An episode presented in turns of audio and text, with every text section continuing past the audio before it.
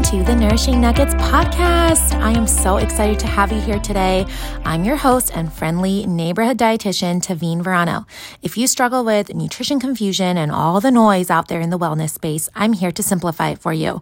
As a registered dietitian, I'll teach you how to build a healthier routine by adding nourishing food to your plate, rejecting that deprivation mentality, using simple nutrition science to empower you, and creating powerful mindset shifts to inspire you.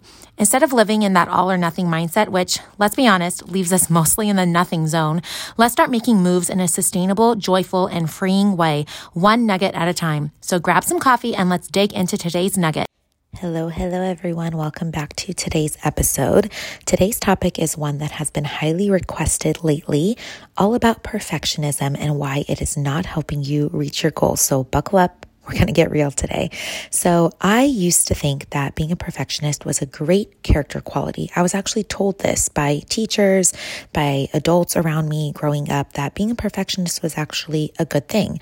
And I'm already seeing perfectionistic tendencies in my oldest daughter, Emma. And someone even recently told her, well, it's a good thing that she's a perfectionist, or they said it in front of her, rather. And I kind of cringed inside because, yes, and I believe in hard work. I believe in doing things to the utmost, right? And doing things well.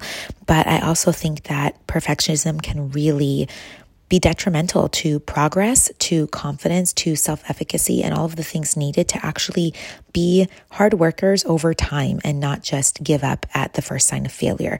So, Yes, while I believe that you should do well in all the work that we do, I am very much still recovering from my own perfectionistic tendencies, especially when it came to my health and my food choices, because in those areas of my life, perfectionism was really holding me back. It was my biggest form of self sabotage. And if you know a little bit about my story or you've been listening to the podcast, you know that I struggled with for years and decades with binge eating, um, under eating, binge eating, emotional eating, and really just having a very disordered disordered and chaotic relationship with food. I would be stuck in so much guilt and shame and spiral due to how perfect I wanted to be and that I could just never manage to be. And I would kick myself if I ate an indulgent meal or an ingredient that was, you know, off plan when I was doing super strict diets. And then that shame and guilt would cause me to binge for weeks afterwards. And I thought this is the perfectionist in a lot of us. We think that shaming ourselves will help us grow out of our bad habits when I actually actually needed grace to help me grow and not keep falling into those bad habits anymore. So let me say that again. Shame and guilt is going to keep you stuck. Grace to grow out of those bad habits is actually where true change lies. So how did I personally start overcoming my perfectionism?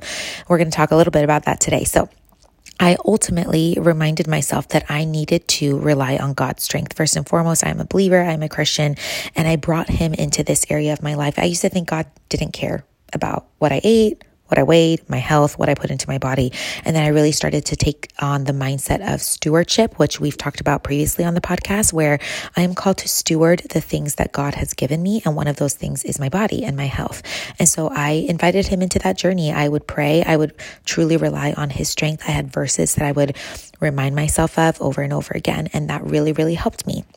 I also started to prove to myself that I could make progress even with 80% consistency. And I learned this concept from a book I read in 2020 called The 12 Week Year. It's one of my favorite books.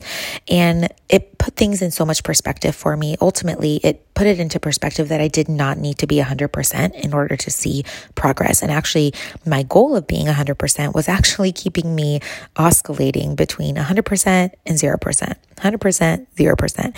But rather, if I stayed at that 80 to 85% range for for a while, for like, you know, a lifestyle, a lifetime, that's when I could actually make changes. So I let go of the fact that I needed to be 100% to make progress and really embrace that 80 to 85% range. I like to call this with my clients imperfect consistency because it's consistency that's going to keep you you know, on track to reach your goals. It's not being perfect. It's being consistent enough so that you actually make changes.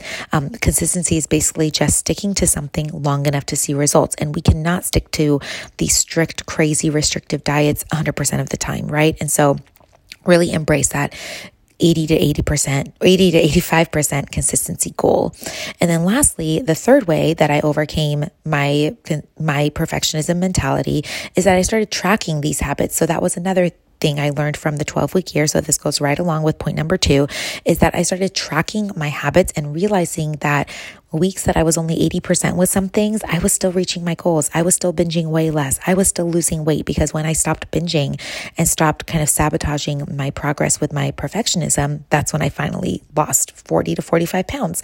Um, and so I really embraced habit tracking. I love data. I love habit tracking. That's why I was a calorie counter for so long. I really love tracking things and keeping, you know, journals and documenting essentially.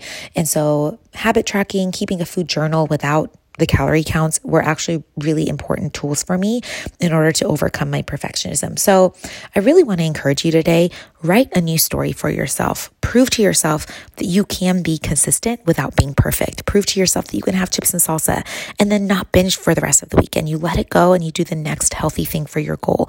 Prove to yourself that you can bake cookies with your kids or go have ice cream on a summer night and not go back to the kitchen at midnight to keep on eating we tell stories to ourselves. So much of our mindset is just stories that we've told ourselves over and over again. And they can keep us stuck in our negative thought patterns, negative beliefs, and negative habits. So we really need to get better at rewriting these stories, being aware of what we're thinking, and remembering that perfectionism is not a character strength. It actually is the biggest form of self sabotage. So I really hope that this episode was helpful for you. If you want to dig deeper into concepts like this, I would love for you to book a one time call with me. There is higher level one on one coaching available, but the one time strategy calls have been really beneficial for a lot of you. And that link is down in the show notes. So if you want to book one of those calls with me, I would be so happy to talk more about these concepts with you. And I hope this episode was helpful for you. Share it with a friend if it was, and we will chat next time. Bye, friends. Thank you so much for joining me on today's podcast. If you got a nugget of inspiration and are ready to take action, it would mean so much to me if you left me a five star rating and a review so others can also find this podcast.